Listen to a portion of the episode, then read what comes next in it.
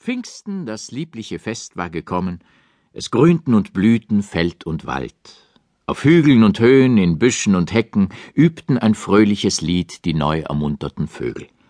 Jede Wiese sproßte von Blumen in duftenden Gründen, festlich heiter glänzte der Himmel und farbig die Erde. Nobel der König versammelt den Hof, und seine Vasallen eilen gerufen herbei mit großem Gepränge. Da kommen viele stolze Gesellen von allen Seiten und Enden, Lütke der Kranich und Markart der Heer und alle die Besten. Denn der König gedenkt mit allen seinen Baronen Hof zu halten in Feier und Pracht. Er lässt sie berufen, alle miteinander, so gut die Großen als Kleinen. Niemand sollte fehlen. Und dennoch fehlte der eine. Reineke Fuchs, der Schelm, der vielbegangenen Frevels halben des Hofs sich enthielt. So scheuet das böse Gewissen Licht und Tag, es scheute der Fuchs die versammelten Herren. Alle hatten zu klagen, er hatte sie alle beleidigt.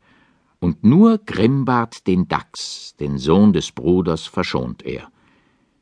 Isegrim aber, der Wolf, begann die Klage. Von allen seinen Vettern und Gönnern, von allen Freunden begleitet, trat er vor den König und sprach die gerichtlichen Worte Gnädigster König und Herr, vernehmet meine Beschwerden. Edel seid ihr und groß und ehrenvoll, jedem erzeigt ihr Recht und Gnade, so lasst euch denn auch des Schadens erbarmen, den ich von Reineke Fuchs mit großer Schande gelitten. Aber vor allen Dingen erbarmt euch, dass er mein Weib so freventlich öfters verhöhnt und meine Kinder verletzt hat. Ach, er hat sie mit Unrat besudelt, mit ätzendem Unflat, dass mir zu Hause noch drei in bitterer Blindheit sich quälen. Zwar ist alle der Frevel schon lange zur Sprache gekommen, ja, ein Tag war gesetzt zu schlichten solche Beschwerden. Er erbot sich zum Eide, doch bald besann er sich anders und entwischte behende nach seiner Feste. Das wissen alle Männer zu wohl, die hier und neben mir stehen. Herr, ich könnte die Drangsal, die mir der Bube bereitet, nicht mit eilenden Worten in vielen Wochen erzählen. Würde die Leinwand von Gent, so viel auch ihrer gemacht wird, alle zu Pergament, sie fasste die Streiche nicht alle, und ich schweige davon. Doch meines Weibes Entehrung frisst mir das Herz, ich räche sie auch, es werde was wolle. Als nun Isegrim so mit traurigem Mute gesprochen, trat ein Hündchen hervor, hieß Wackerlos, redte Französisch vor dem König wie arm es gewesen und nichts ihm geblieben als ein Stückchen Wurst in einem Wintergebüsche. Reineke hab auch das ihm genommen. Jetzt sprang auch der Kater Hinze zornig hervor und sprach Erhabener Gebieter, niemand beschwere sich mehr, dass ihm der Bösewicht schade, denn der König allein. Ich sag euch, in dieser Gesellschaft ist hier niemand, jung oder alt, er fürchtet den Frevler mehr als euch. Doch Wackerlos Klage will wenig bedeuten. Schon sind Jahre vorbei, seit diese Händel geschehen. Mir gehörte die Wurst. Ich sollte mich damals beschweren. Jagen war ich gegangen. Auf meinem Wege durchsuchte ich eine Mühle zu Nacht. Es schlief die Müllerin. Sachte nahm ich ein Würstchen, ich will es gestehen.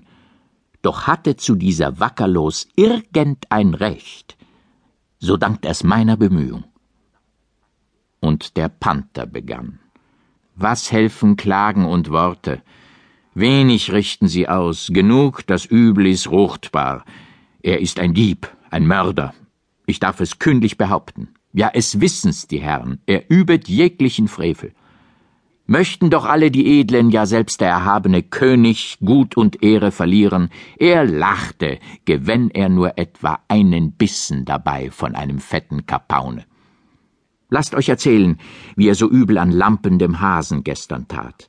Hier steht er, der Mann, der keinen verletzte.